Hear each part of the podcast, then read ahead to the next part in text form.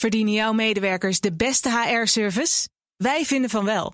Numbers combineert payroll met slimme HR-features. Bespaar kosten en geef medewerkers eenvoudig toegang tot verlof, declaraties en loonstroken. Probeer Numbers op nmbrs.nl. BNR Nieuwsradio. The Big Five. Diana Matroos. 2023 is begonnen. En dat is een mooi moment om terug te blikken, maar natuurlijk ook vooruit te kijken. Welke lessen kunnen we uit het bewogen 2022 meenemen naar dit jaar? En daarom interviewen mijn collega Art Royakkers en ik de eerste twee weken van het jaar in BNR's Big Ten van 2023 tien bijzondere gasten. Ze stonden in de schijnwerpers het afgelopen jaar of speelden een belangrijke rol. En zijn ook in 2023 zeker niet van plan om stil te zitten. Vandaag is dat niemand minder dan onze eigen Bernard Hammelburg. Onze buitenlandcommentator, columnist en presentator bij BNR Nieuwsradio. Bernard, van harte welkom. Jij vanuit de studio in uh, New York en ik hier in Amsterdam. Ja, en de beste wens voor het nieuwe jaar. Ja, eens gelijks, eens gelijks. En uh, we zaten net al eventjes te praten en je zei, dit is een hele bijzondere setting bij jou gaande, wat we af en toe kunnen horen tijdens dit gesprek. Ja. Ja, er zijn twee dingen die ons gaan hinderen. Eén is een hoesje, want ik heb door die kou in, uh, in uh, New York een, uh, ben ik verkouden geworden. Dus dat, dat gebeurt. Ja. Maar je hoort af en toe, het valt nu op dit moment even mee, maar soms is het heel hard, het geluid van een helikopter.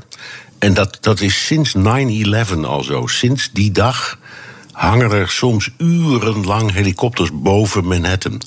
Uh, en dat zijn waarschijnlijk mensen van de politie, die, die, die kijken naar weet ik wat ja, allemaal. Maar het, is, uh, het stoort. Uh, en sommige mensen worden er helemaal gek van. Ik, bij mij valt het er wel mee.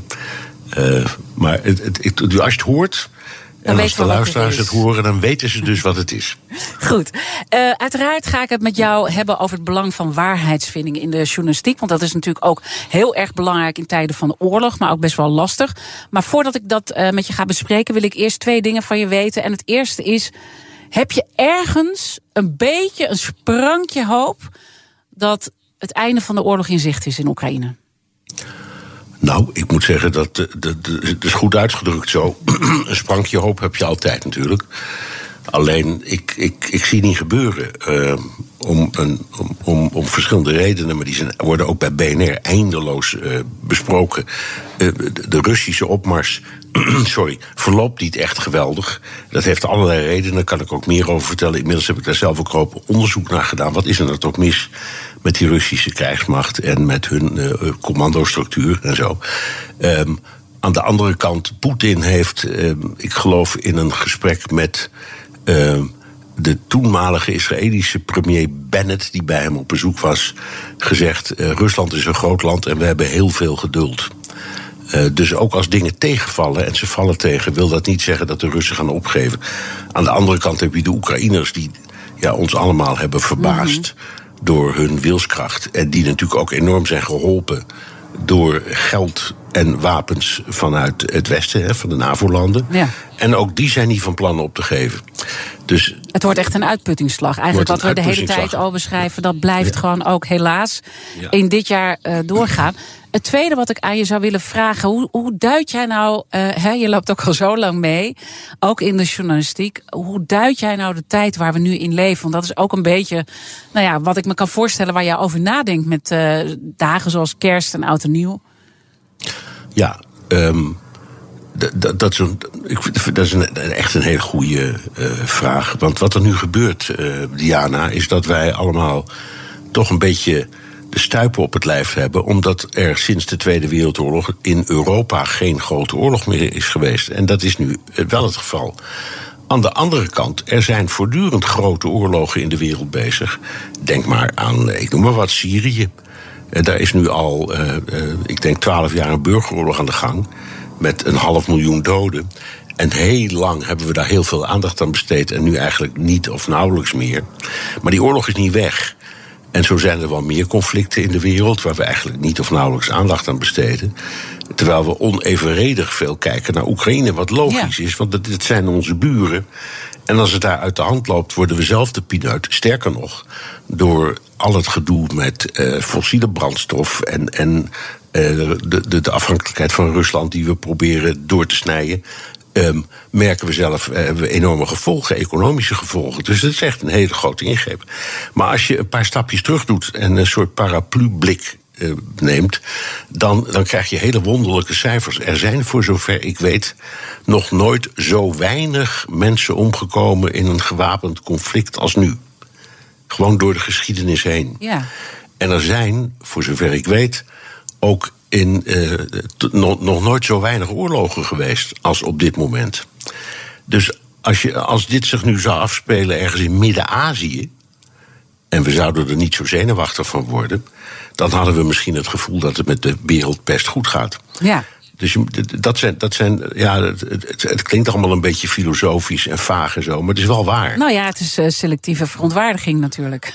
Ja, Als je het even heel plat uitdrukt. Nou ja, dat is het ook. Uh, maar dat is de hele journalistiek een beetje. Hè, mm -hmm. Want ja, op het moment dat er een oorlog uitbreekt in, uh, in Oekraïne, is er plotseling minder aandacht voor stikstof in Nederland.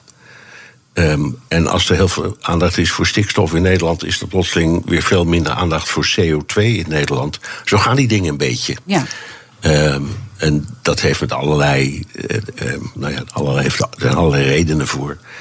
Um, maar de belangrijkste is dat je moet altijd voor je luisteraar en lezer en kijker of, of websitegebruiker zorgen dat de, de, onderwerpen die je behandelt een soort haakje hebben waarmee, waarmee die het herkent. Mm -hmm. Of het gevoel heeft van nou, dit gaat eigenlijk ook wel over mij. Um, nou ja, en, en wat dat betreft is die oorlog natuurlijk een overweldigende gebeurtenis. Dat hebben we echt met z'n allen. Nou ja, ik kan me niet herinneren, zo hevig meegemaakt. Mm -hmm. Maar je moet het... met de, je moet het natuurlijk uh, op wereldschaal altijd bekijken wat er uh, over de hele wereld uh, aan de hand is. Toch om het ook iets persoonlijker te maken. Want die belofte heb ik gedaan, Bernard, dat het ook een wat meer een persoonlijk gesprek zou worden. Hè. Je duidt altijd in, het gaat nooit over jou. Maar als ik gewoon je, nou ja, aan jou zou vragen persoonlijk, raakt die oorlog jou op een persoonlijke manier? Ja, dat doet hij. dat doet elke oorlog. Ik ben een tijdje lang oorlogverslaggever geweest. Mm -hmm. Um, en heb daar ook um, destijds, nou, ik mag wel. We wisten toen nog niet wat, wat posttraumatische stress was. En nu wel, maar dat had ik echt wel hoor, na, na zo'n lange periode. Dus, dus het, het grijp je naar de strot als je het allemaal meemaakt en begrijpt wat het betekent. En al die dingen die nu gebeuren met die loopgraven aan het, aan het front. En die, die, die honderden of duizenden mensen, misschien wel tienduizenden, die omkomen door uh, bombardementen. Ja, ik, ik, ik, ik, trek mij dat zeer aan. Ja. En hoe uit dat zich bij jou dan? Nee, nee, nee hoor, ik, ik, loop niet jankend door het huis. Dat moet je niet, zo moet je niet voorstellen. Nee, het is omgekeerd. Je, on, ons werk is steeds maar begrijpen, uitleggen, verduidelijken, waarheidsvinding. Uh, dus hoe, hoe, meer ik die gevoelens heb, hoe fanatieker ik mij bij wijze van spreken stort in wat er nu aan de, eigenlijk aan de hand is. Wat is hier misgegaan? Wat gaat, wat, hoe is dit mogelijk? Hè? Dat zijn de dingen die, die, die iedere journalist, ik denk ook trouwens ieder mens, bezighouden. En in dit geval in hogere mate. Um, en bovendien, ja, uh, ik, ik, ik ben een kind van het twee enige overlevenden uit de Tweede Wereldoorlog. En dat heeft zich ook voor een deel in dat gebied afgespeeld. Um, dus ook dat is iets waar ik vaak aan denk oeh, wat is dit dichtbij zeg. Um, ja, en dat, dat, dat ja. trek ik me aan. En dat misschien dat het me extra motiveert om nog een schepje erbovenop te doen. En, en denk jij dan ook wel eens, als je dan nou ja, daarover zit te denken... en misschien wel, nou ik weet niet of pieker het goede woord is... maar ben je wel eens bang dan dat er weer een derde wereldoorlog op ons afkomt? Nee, dat ben ik niet. Um, en ik, ik verzet me altijd tegen mensen die daar voortdurend... ja, over denken of praten. Een, een, een, wereldoorlog betekent dat alle landen, of de, de belangrijkste landen in de wereld, aan zo'n oorlog gaan meedoen. nou, daar is geen sprake van. En moet je weer een stapje terugnemen, Diana. We hebben het over een conflict in onze achtertuin waar wij heel erg bij betrokken zijn. Financieel, materieel, emotioneel, politiek, noem het allemaal maar op. Uh, de Amerikanen ook, zij het wat minder. Die, die, doen, die doen meer materieel, maar iets minder emotioneel. Uh, maar het grootste deel van de wereld kan het allemaal niet zoveel bommen. Om een idee te geven, um, een maand of drie, vier geleden wilde Zelensky de Afrikaanse Unie toespreken. Dat zijn 55 lidstaten. Uh, en dat ging via een videoverbinding. En daar hebben er wel geteld vier ingeschakeld. Ja. En dat geeft een idee, dan kun je van alles van vinden. Mm -hmm. En het is ook best begrijpelijk, omdat heel veel Afrikaanse landen helemaal niet anti-Russisch zijn. Die hebben hun onafhankelijkheid vaak te danken aan de steun die de, die de, die de onafhankelijkheidsbewegingen in hun landen destijds van de Sovjet-Unie hebben En ze denken ook aan de kolonisatie natuurlijk, dus precies, uh, koloniaal dus verleden. In, in, hun ogen hebben die Russen historisch een prachtige rol gespeeld en dat gaan ze niet vergeten. Maar hetzelfde geldt voor een groot deel van Azië het zuidelijk deel van Azië, ja, dat denkt echt helemaal niet na. Over die oorlog, voelt zich niet betrokken, wil ook niet in standpunten worden gerukt door ons en zo. Um, dus het is een, ook, ook dat is belangrijk om te beseffen, omdat het in onze achtertuin gebeurt, is het onevenredig veel belangrijker dan het misschien objectief gemeten zou zijn als je bijvoorbeeld in Nieuw-Zeeland woont of in Peking, ik noem maar wat ja, dan kijk je er toch anders naar dan wanneer je, zoals uh, jij en ik, in Amsterdam wonen. Ja, dus in die zin zeg je, je mag, je niet, uh, je mag het niet verwarren met een uh, Tweede Wereldoorlog. Hè. Dat is echt van een andere orde. En die angst heb jij dus absoluut niet. Maar nee. waar, waar pieker jij wel het meeste over als het, als het over deze oorlog gaat? Nou, het, het, belangrijkste thema voor mij is um, die, die, uh, die enorme hulp die op gang is gekomen. Hè. Dus we doen een aantal dingen. We, we houden de, de uh, de begroting van Oekraïne overeind gewoon door er geld in te pompen. we, we, zorgen ook allerlei, voor allerlei leningen om het weer op te bouwen. Uh, we werken samen met IMF. Er gaan onvoorstelbare hoeveelheden uh, wapens heen. Um, maar hoe lang blijft de wil overeind binnen de NAVO-partners om dat te blijven doen? En je hoort nu al heel veel landen, die, dat is niet kwaad bedoeld, maar mensen, politieke partijen, die zeggen: jongens, we hebben zelf ook een paar problemen in eigen huis, in eigen land. Uh, en we, dit, hoe, hoe, het slim, kort gezegd, hoe duurzaam is die inzet van het Westen? En als je daar met politici over praat, dat doe ik veel, die roepen allemaal: die is echt duurzaam. Dit is zo belangrijk, wij geven niet op. Mm. Maar daar heb ik mijn twijfels over. Dus ik denk dat dat gaat afbrokkelen. En dat dat ook iets is waar Poetin ja, eigenlijk uh, op koerst. The Big Five. Diana Matroos. Mijn gast is BNR's buitenlandcommentator Bernard Hammelburg. En ik denk dat dit een mooi bruggetje ook is naar de kettingvraag, Bernard. Want uh, mijn gasten stellen elkaar vragen via die kettingvraag. En in de vorige uitzending sprak ik met macro-econoom Kees de Kort. Die was uh, voor een dagje weer even terug op deze zender. Natuurlijk uh, onze voormalig economiecommentator hier op BNR. En Kees had deze vraag voor jou. Wanneer gaat het eerste Europees land twijfelen aan de NATO of staat eruit? De NATO in 50, 60 jaar was het misschien een zekere functie. Maar nu zijn ze de bron van heel veel ellende. Wat, wat doen wij daar? Ja, het is weer zo, of ze ongezouten Kees de Kort manier. Wat doen ja. wij daar? Maar, maar uh, uh, snap je zijn vraag en wat zou je antwoord erop zijn? Ik snap zijn vraag volledig. Ik ben het niet eens met het uitgangspunt. Want ik geloof helemaal niet dat er landen uit de NAVO willen. Integendeel, er zijn er nu net weer twee die erbij willen. Dus het is inmiddels een heel groot bondgenootschap. Um, en uh, dus dat idee dat we, er, dat we eraf, landen zouden zijn die eruit willen, dat geloof ik niet zo. Wat we daar doen is een hele goede vraag. Dat vind ik echt een hele goede vraag. Uh, ook als hij minder geladen is dan Kees bedoelt. Um, ik denk dat het antwoord is: wij um, uh, gebruiken wat daar gebeurt in Oekraïne toch ook een beetje dat, om te laten zien dat wij de bewakers zijn van het vrije Westen. Wij kunnen niet accepteren dat er aan de flanken van ons eigen gebied iets gebeurt van zulke omvang. waardoor we onze, onze eigen veiligheid in gevaar komt. Of waardoor um, geweld op deze manier en het overtreden van het internationaal recht op deze manier, zoals Poetin doet, mm -hmm. um, bij wijze van spreken wordt getolereerd. Dat kan niet. Nee, het is een signaal wat we ook uitzenden uh, om te zeggen: dit, dit accepteren ja. wij uh, en, niet, en, om te zorgen dat het niet te dichtbij komt. Nee, en ondanks Kees zijn bezorgdheid, laat ik het zo zeggen. Ik, ik, um, heb ik het gevoel dat het tot nu toe nou juist precies andersom is. Er was van alles mis in de NAVO. Uh, Macron, de Franse president, heeft, ik meen anderhalf of twee jaar geleden, nog gezegd: ehm, de, de NAVO is hersendood. Ja, ik kan me nog goed herinneren. En, ja. en moet je nu eens kijken. Ja. Ik, ik denk dat de eenheid binnen de NAVO nog nooit zo groot geweest is als nu. En ja, je weet nooit hoe lang dat duurt. Dat kan op een bepaald moment kan, kunnen er weer basjes in komen. Het zijn tenslotte, het is een, het is een vereniging van democratieën. En in elke democratie, als het, als allemaal dictaturen waren, was het heel simpel. Maar in democratieën heb je oppositie.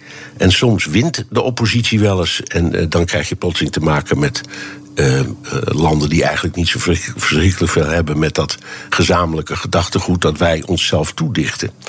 Eh, en dat hoort erbij. Ja. Het is nooit zomaar zo. Dan krijg je verschijnselen als Hongarije en Polen. En, en eh, er, zijn, er zijn ook wel moeilijkheden geweest met Italië in het verleden. Dat hoort erbij. Dat, is, dat, is, ja, zeggen, dat, dat zit vergoten in het idee dat je een vereniging bent van, van autonome, eh, soevereine eh, democratieën. Oké, dus je hebt niet een twijfel dat eh, het eerste Europese land echt gaat twijfelen aan die NATO. Want, we, want de NATO is eigenlijk sterker dan ooit. Maar je hebt wel twijfels over de steun aan de oorlog Oekraïne. Ja, daar heb ik twijfels over. En eh, ik kruis daar met enige regelmaat degens over met de gasten die we hebben in eh BNR de Wereld en ook wel elders. Ehm, en eh, ja, als je bijvoorbeeld praat met, eh, laten we zeggen, iemand als Hoekstra, de minister van Buitenlandse Zaken, die daar heel eerlijk over kan praten. Die zegt: Ja, ik snap wat je bedoelt, ik beaam het, maar dit is zo belangrijk. Wij zullen blijven inzien dat we die steun niet kunnen verminderen. En ik geloof hem hoor. Het is niet zo dat hij eh, in sprookjes gelooft. Het is denk ik echt iets wat hij wil en waar hij ook volledig achter staat. Maar ehm, ik, ik, ik zie wat dat betreft zie ik echt eh, problemen. Als je nou kijkt, hier, hier in, in Amerika wordt ehm, het nieuwe congres geïnstalleerd... Hè, met een republikeinse meerderheid in het Huis van Afgevaardigden. Ehm, er wordt eh, een beetje gesoebat over de vraag of, of meneer Kevin McCarthy dan de speaker wordt, dus de opvolger van Nancy Pelosi. Ehm, en er is oppositie tegen die man om alle mogelijke redenen. Maar voor mij is de belangrijkste uitspraak die hij de afgelopen vier, vijf, zes maanden heeft gedaan. Dat zodra wij Republikeinen het voor het zeggen hebben, onder mijn leiderschap, dan gaan we wel even met de kam door dat hele steunpakket.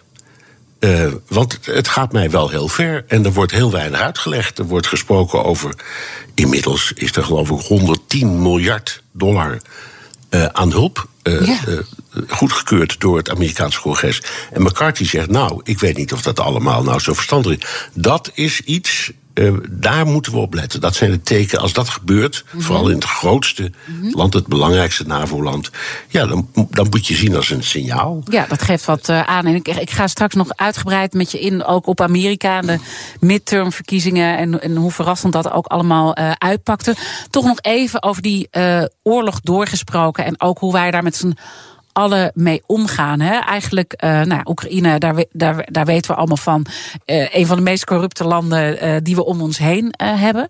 Heeft het jou verbaasd als je terugkijkt en probeer ook met jou te leren wat we daar dan in het vervolg mee moeten. Dat we zo zijn gedraaid als hoe wij kijken naar. Ik weet dat, ik bedoel, een oorlog is natuurlijk ook iets eh, ehm, ja, wat heel bijzonder is. En, en, en wat ook andere zaken van ons vraagt. Maar de omslag in ons denken over Oekraïne is zo anders geworden. We zien Zelensky als de grote held. Eh, hoe kijk je daarnaar? Ja, met enige verbazing, net als jij, want dat hoor ik in de vraag. Ja, Ehm, ja ik was en, een beetje aan het ehm, zoeken. Dank je voor je hulp. Ja. Nee, maar, nee, maar dat. dat ehm, tot de 23 februari was het precies zoals jij beschrijft. En vanaf 24 februari ontstond er een nieuwe situatie. Wat mij, eh, dat, dat verbaast iedereen een beetje. Dat we zo Zelensky omarmen. Maar er staat ook wat tegenover. Want ook hij, dat, en hij maakt dat vaak, eh, hij bespreekt dat vaak. Ehm, ook hij heeft een les geleerd van dit alles. Eh, hij is natuurlijk in een rol gegroeid die hij helemaal niet had verwacht. Die hij op een manier vervult die nog nooit iemand in de wereld heeft gedaan. En op de een of andere manier gebeuren daar dus allerlei dingen die ehm, het land als het ware meer in de richting brengen van onze manier van denken. En dat is precies waar wij steeds op uit waren. Ook Zelensky zegt nu dingen als: ja, van die rechtbanken bij ons deugt niet veel. Daar moeten we mee aan de slag. En de instituties, die moeten we ook allemaal maar eens goed bekijken. Dus daar, daar, onder druk van wat er nu gebeurt, zegt ook Zelensky, of zeggen ook de Oekraïners, ja, we moeten wel zorgen dat als we die aansluiting bij het Westen in de toekomst willen, dat we ook voldoen aan de voorwaarden. En dat voldoen we nog niet. Dus ja, dat, het, het heeft mij verbaasd. Ehm, ik weet ook niet hoe duurzaam dat is. Want als die oorlog nou ooit voorbij is, is het nog maar de vraag of ze allemaal van die keurige mensen blijven, die ze nu plotseling zijn geworden. Ehm, maar, maar goed, het, dat, nogmaals, het, het moeilijkste is om, om vooruit te kijken in, in dit conflict. Ehm, maar dat Zelensky ehm, ja, dat land een slag heeft laten maken, dat, dat, dat is echt wel waar hoor. Dat, dat maar, maar zit er echt. toch ook een gevaarlijke kant aan die heldenstatus die hij op dit moment eh, heeft? En doet het je aan iemand denken als je het vergelijkt eh, eh, met andere verhalen uit de geschiedenis? Oei. Nou. Dat, Ja. ik, dat zeg ja, dat er wordt zeg- wel eens gezegd, met, met, eh, eh, ook als het gaat hoe, hoe dat met de Amerikanen gaat, hè, dat het ook weer vergelijkbaar was met Winston Churchill, die ook naar Washington ging. En, eh, Ja, maar dat was toch echt wat anders. Hè? Dat was op het, moment- ja. Kijk, Winston Churchill had een jaar lang op zijn knieën gelegen bij Roosevelt om alsjeblieft te helpen. En Roosevelt zei: Dat wil ik wel, dat heeft hij materieel ook wel gedaan. Maar het congres geeft mij de ruimte niet. Dus ik krijg het niet door. En toen kreeg je de, de, de, de, de, de inval of de, de aanval op Pearl Harbor. Waardoor eh, eh, Amerika plotseling in de oorlog werd, moest worden betrokken. Toen pas is Churchill naar Amerika gegaan en heeft drie weken gelogeerd op het Witte Huis. En dat, daar zijn koddige verhalen over, want die, die twee mannen die bezopen zich elke avond. Ja. En, die, Ja. en tot, tot rond de klok van drie Eleanor Roosevelt binnenkwam en riep: Heren, nu is het echt genoeg geweest. Maar daar is waarschijnlijk het belangrijkste bondgenootschap uit die hele periode uit voorgekomen. En bij Zelensky is het toch anders. Want Zelensky's land is wel aangevallen, maar gelukkig geen van de andere landen. Dus als hij naar Biden gaat, ja, dan is dat. eh, Biden is niet aangevallen door Rusland. Maar hij Dus heeft toch wel geopolitieke belangen, hè? Ik bedoel, dingen gebeuren op een andere manier en zijn niet met elkaar eh, te vergelijken. Maar Biden heeft ook wel een belang om zich in deze oorlog te mengen op deze manier. Ja, jawel, nou ja, hij heeft een paar dingen. In eerste plaats heeft hij de kans om zonder heel erg veel moeite eh, te laten zien dat hij wel degelijk de leiding over de NAVO heeft teruggenomen na de periode Trump. En hoe lang en hoe stevig dat is, dat weten we niet. Maar in afval op dit moment is dat dik in orde. Ehm, en in, in de tweede plaats heeft hij eh, ook bij zijn eigen congres eh, al die hulppakketten erdoor weten te krijgen. En ik, ik zei net al, eh, de, de Republikeinen zijn wat dat betreft misschien iets weifelachtiger dan de Democraten. Maar hij heeft toch een stevige meerderheid weten te krijgen in beide partijen om dat mega steunpakket te steunen. Dat is allemaal goed ehm, eh, voor zijn, laten we zeggen, zijn naam in de wereld. Dat heeft hem echt goed gedaan, dat merk je ook. En ook in Amerika zelf eh, werkt het wel een beetje. Veel minder dan bij ons, omdat heel veel mensen nog steeds op de kaart moeten kijken om Oekraïne op te zoeken. Eh, maar toch het idee dat er een leider is die zegt. ehm, Wacht even, jongens, als er iets in de wereld echt mis is, dan grijpen wij in, want we zijn Ja. de enigen die het kunnen. En, en dit vind ik dus een heel boeiend gegeven waar we nu uitgekomen zijn. Want we hebben vaker ook, eh, trouwens ook met jou eh, te gast in de Big Five, uitzendingen gemaakt over het grote geopolitieke spel wat eh, aan, aan- aan de gang is natuurlijk. En Amerika die zijn positie weer moet heroveren. Eh, zijn we ergens ook meegesleept in die hele oorlog met Oekraïne in het verhaal van Amerika? Ja, dat zijn we zeker. Ehm, en, eh, maar goed, de Amerikanen draaien het om en die zeggen: jullie zorgen ehm, een, beetje voor, voor een klein beetje, maar wij bijna voor de rest. Hè. Dat klopt ook wel. De Amerikaanse hulp is zoveel groter dan de Europese. Ehm, dus het is een les voor Europa. Maar er gebeuren inderdaad interessante dingen. We hebben jarenlang, al sinds Ronald Reagan, discussies over de te geringe bijdrage van de NAVO-partners aan hun eigen defensie. En door deze oorlog is dat in één keer allemaal weg. Ieder land, Duitsland voorop, dat heeft iedereen echt verbaasd. Stopt een- mega bedrag in zijn eigen defensie. Dat was een Amerikaanse wens. En de Amerikanen zeggen heel terecht. Daar hebben we nu een paar decennia op aangedrongen. En kijk nou eens, er gebeurt wat. En daardoor vallen ze allemaal in het gelid. Dat is heel belangrijk voor de Amerikanen. Zometeen ga ik verder praten met uh, buitenlandcommentator Bernard Hammelburg. En dan gaan we natuurlijk ook praten over de geopolitieke verwachtingen voor 2023. Blijf. Verdienen jouw medewerkers de beste HR-service? Wij vinden van wel. Numbers combineert payroll met slimme HR-features. Bespaar kosten en geef medewerkers eenvoudig toegang tot verlof, declaraties en loonstroken. Probeer Numbers op nmbrs.nl. Op 6 juni mogen we naar de stembus voor de Europese verkiezingen. Hete hangijzers genoeg natuurlijk. Oorlog, klimaat, energie, concurrentie. Ondernemers willen vooral dat er nu eens wat harde knopen worden doorgehakt. En die regeldruk, die moet omlaag. Op 23 mei om 7 uur s avonds op BNR gaan verschillende partijen met elkaar en ondernemers de ring in. Tijdens het BNR Ondernemersdebat. Het Ondernemersdebat wordt mede mogelijk gemaakt door VNO-NCW en MKB Nederland. Luisteren. BNR Nieuwsradio. The Big Five. Diana Matroos. Welkom bij Tweede Halfuur. De komende twee weken tien kopstukken te gast hier bij de Big Five over hun blik op het komende jaar. Later deze week praat ik nog met Faiza Oulaze, hoofd klimaat en energie bij Greenpeace. Want het was toch ook wel het jaar van de klimaatactivisten en dat wordt dit jaar waarschijnlijk ook wel weer. Mijn gast vandaag is Bernard Hammelburg, buitenlandcommentator, columnist, presentator natuurlijk hier op onze eigen zender BNR Nieuwsradio. En het komende half uur wil ik in ieder geval nog twee onderwerpen met je bespreken. Uh, Bernard de geopolitieke verwachtingen voor 2023 en hoe moeilijk waarheidsvinding is voor journalisten in deze tijd. Overigens zit jij in de studio in New York, uh, Bernard, en ik hier in Amsterdam. Laten we beginnen met waarheidsvinding, want we hebben het over de oorlog gehad, hoe bepalend dat was ook in het afgelopen jaar en dat loopt ook natuurlijk door. maar mijn fascinatie zit ook bij waarheidsvinding in dit soort tijden. Hoe moeilijk is dat? Het is bloedmoeilijk, om het zo maar te zeggen. Uh, omdat, maar dat is een cliché, maar in, in een oorlog is, is de waarheid altijd het eerste slachtoffer. Um, en je kunt dus van, van weerskanten eigenlijk de eigen mededelingen nooit meer geloven. Want dat, dat, zijn, dat zijn leugens. Leugens, als je een beetje duikt in, uh, in de theorie van militaire strategie, dan kun je ook lezen dat communicatie een wapen is. Dus dat gebruik je ook om uh, de andere kant uh, nou ja, een, een, een, beeld te geven dat vaak niet klopt, maar dat wel in jouw voordeel is. Dus hoe kom je er nou achter wat er in werkelijkheid gebeurt? Nu zijn er allerlei methoden. In deze oorlog zie je allerlei dingen gebeuren die die laten zien hoe dat dan werkt. Mm -hmm. um, je hebt bijvoorbeeld de Britse geheime dienst. Die elke dag sinds die oorlog begon een aantal spionagerapporten publiceert.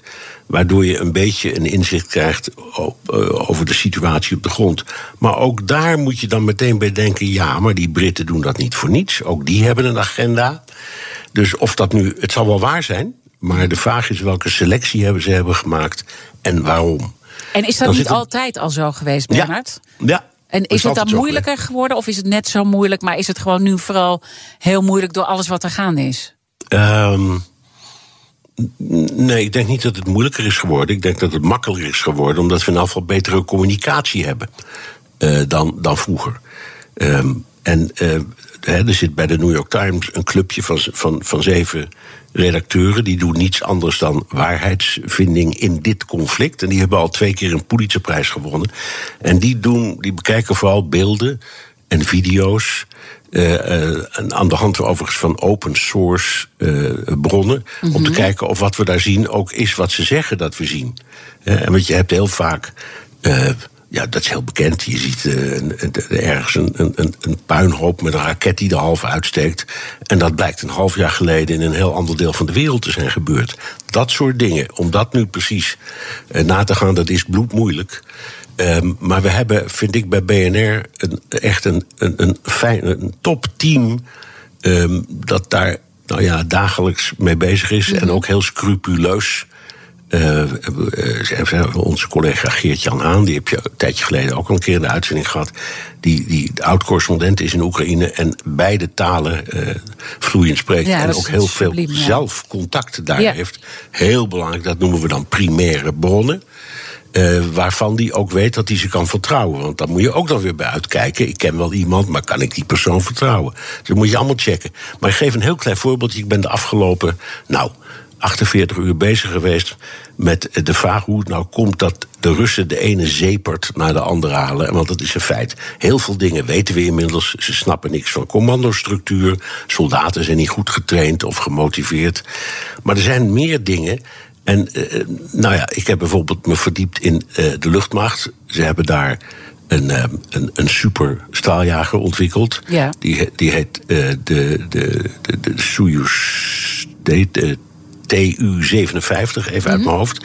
En dat is een soort antwoord op wat wij de, de, de JSF, Joint Strike Fighter, of de F-35 noemen. Um, alleen, wij hebben inmiddels met alle problemen die we daarmee hebben gehad, er al een paar honderd die vliegen. Onder andere voor de Nederlandse luchtmacht vliegen er een aantal.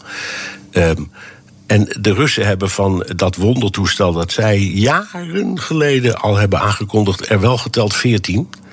Uh, waarvan twee van de productielijn komen en tien uh, en twaalf met de hand zijn gemaakt. Dus het ding is er gewoon niet en het werkt ook niet. Het is gewoon een waardeloos ding. Ja, ja. Hetzelfde geldt voor een nieuwe tank die ze hebben ontwikkeld. En op het moment dat het ding gaat rijden, valt hij uit elkaar. En als je goed gaat zoeken in goede bronnen, kun je daar heel veel materiaal over vinden. Um, ze komen steeds met hele stoere aankondigingen over de meest dodelijke raket die de mensheid ooit heeft bedacht. Mhm. Mm -hmm. Maar dat blijkt dan een videofilmpje te zijn en een animatie.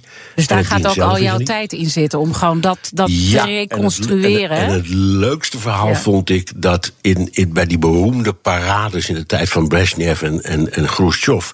een aantal van die raketten die daar over het Rode Plein reden leeg waren. Dat was gewoon nep. Ja.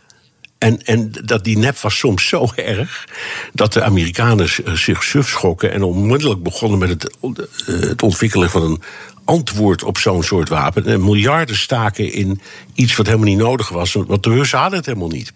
Nou, dat verhaal, dat zie je nu. Um, nu, nu begrijp ik, laat ik het zo zeggen, iets meer van die blunders van de, de Russen. Ze hebben het gewoon niet en ze kunnen het niet goed.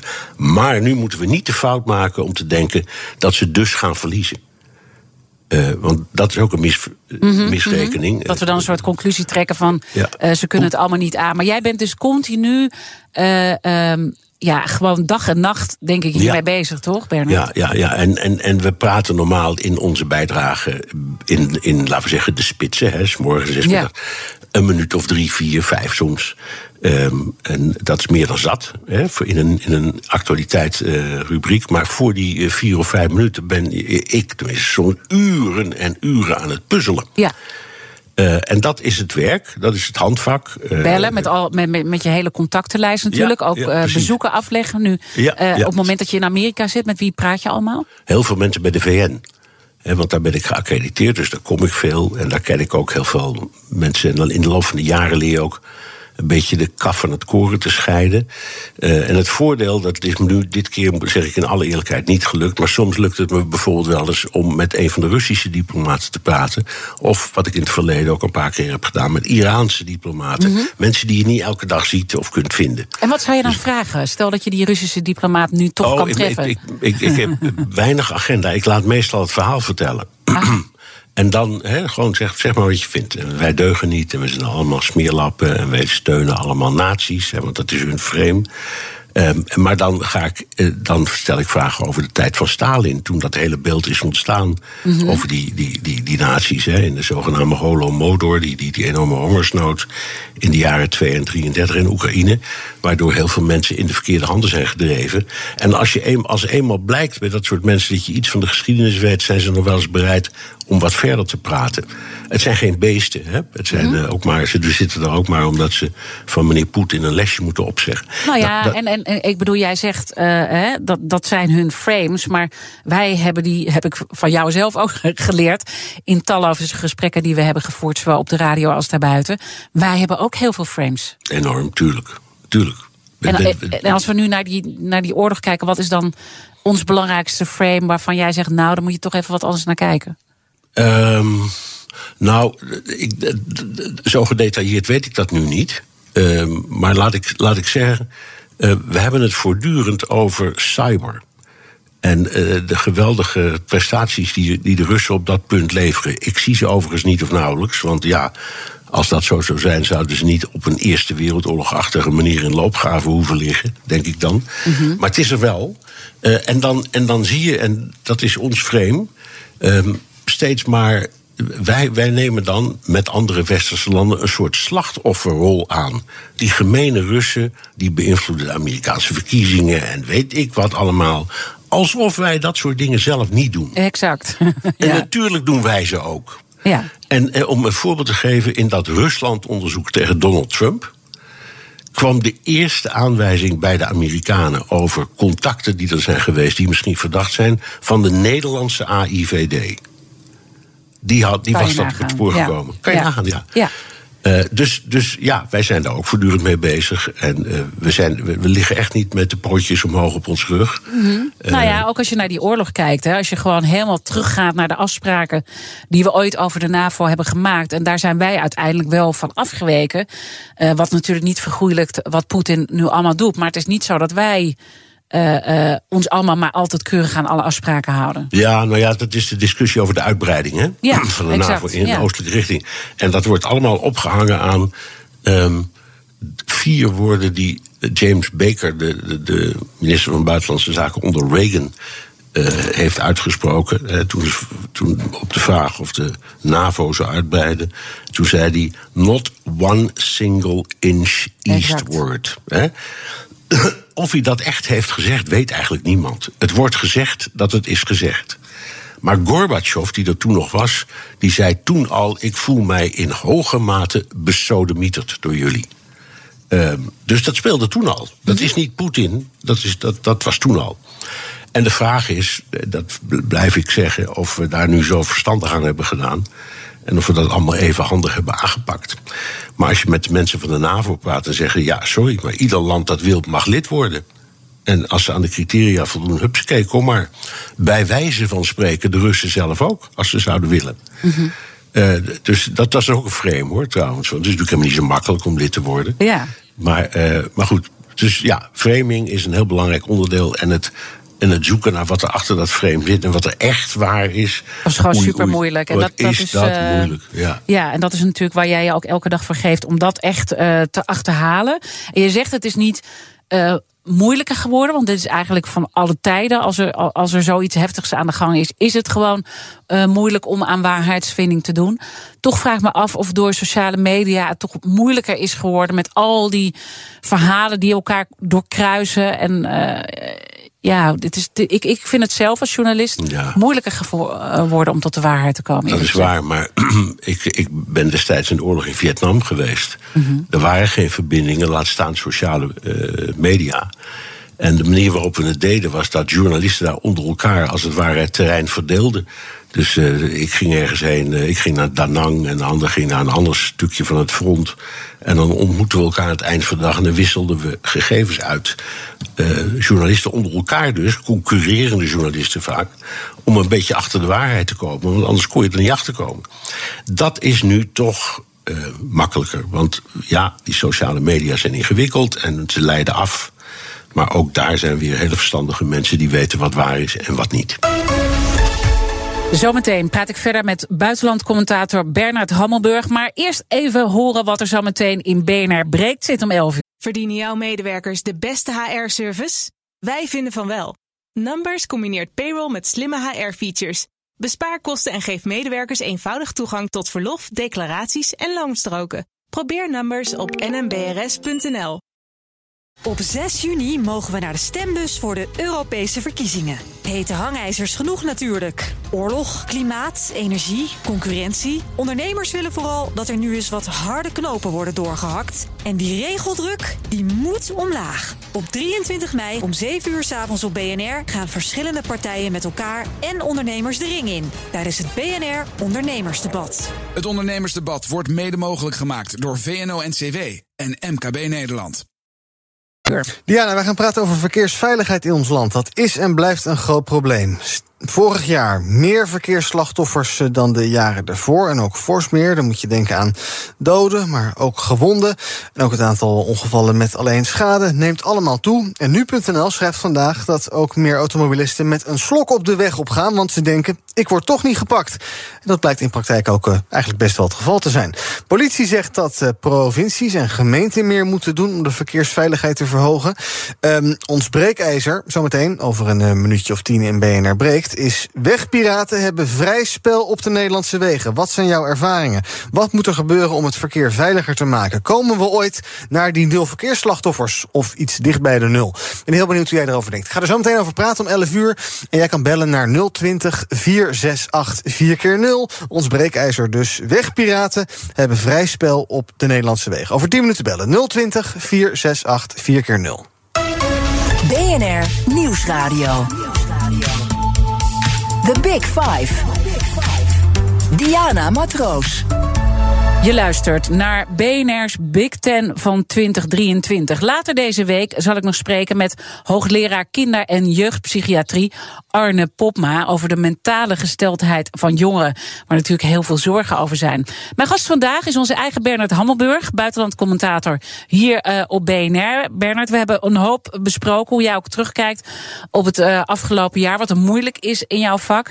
Uh, en dan ontkomen we er niet aan aan het begin van het jaar om toch een beetje ook verwachtingen uit te spreken. Hoewel we natuurlijk heel voorzichtig moeten zijn met het doen van voorspellingen. Zeker als het over de oorlog gaat. Ja, dat weten we inderdaad niet. Uh, dus het blijft gokken en gissen. Uh, en nou ja, de vraag over hoe lang nog en zo, die stellen we elkaar voortdurend. En we, als we eerlijk zijn, er stond van de vorige week een heel mooi overzicht op die BBC. Die had het geloof ik tien deskundigen gevraagd, die zeiden allemaal wat anders. Ja, ja, ja. En dat vond ik heel. En die waren allemaal, het was allemaal goed onderbouwd hoor. Het waren geen uh, Zwetsers, het waren echt mensen die, de, die, die verstand hadden van We weten het niet. Nee. Um, en, uh, maar de wereld, de, je begon heel terecht. Uh, of ergens in het begin van ons gesprek een beetje over de enorme aandacht voor dit conflict. Er is natuurlijk meer in de wereld.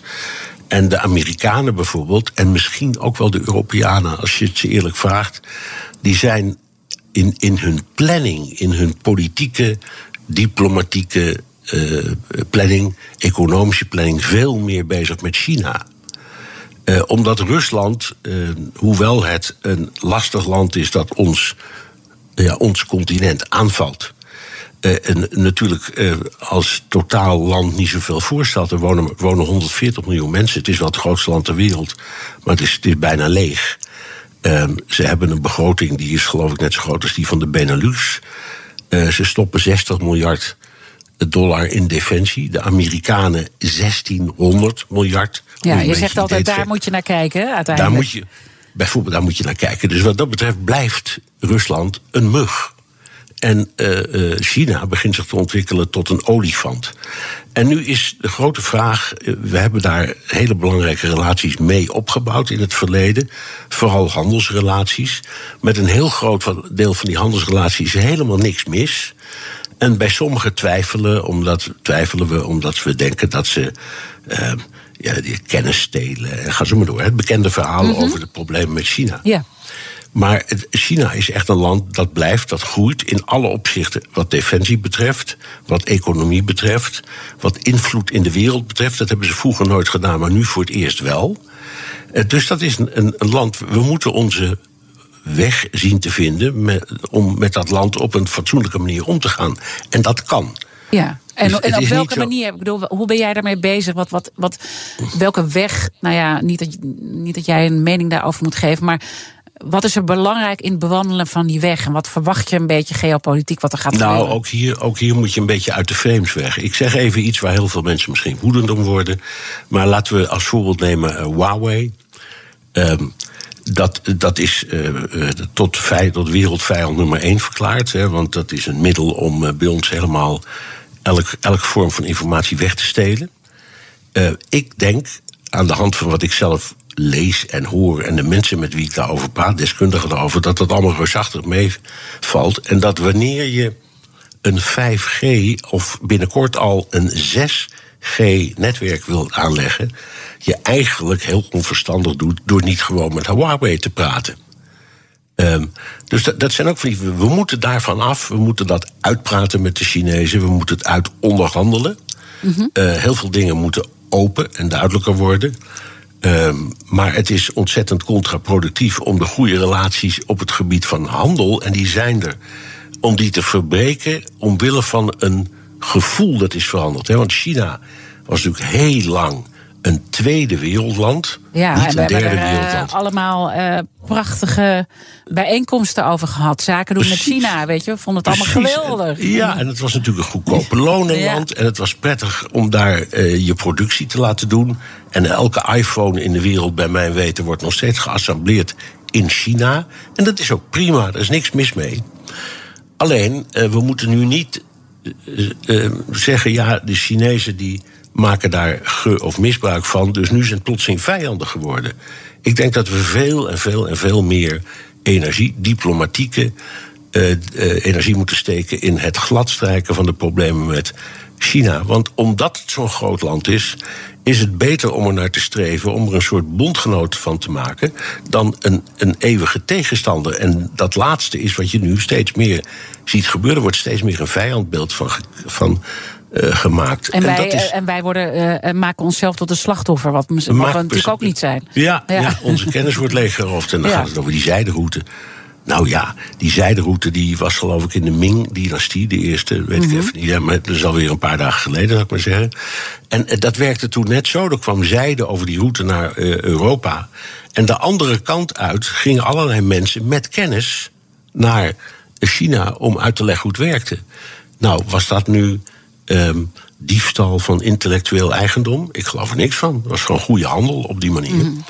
En ja, het is niet voor niks. Kijk naar, eens naar Delfts Blauw. Volgens mij hebben we dat in, in China geleerd. Ja, ja, ja. Ja. ja, Wat is daar mis mee Ja. met dat soort dingen? Dus je moet, Dus je goed moet even weer nadenken over die handelsrelatie gewoon- met China. precies. En, en eh, gewoon weer met de twee voetjes op aarde landen. En met de Amerikanen samen Mhm. zeggen: jongens, hoe doen we dit nu verstandig? In plaats van zo, met zoveel, ja, ik zal maar zeggen, negativiteit.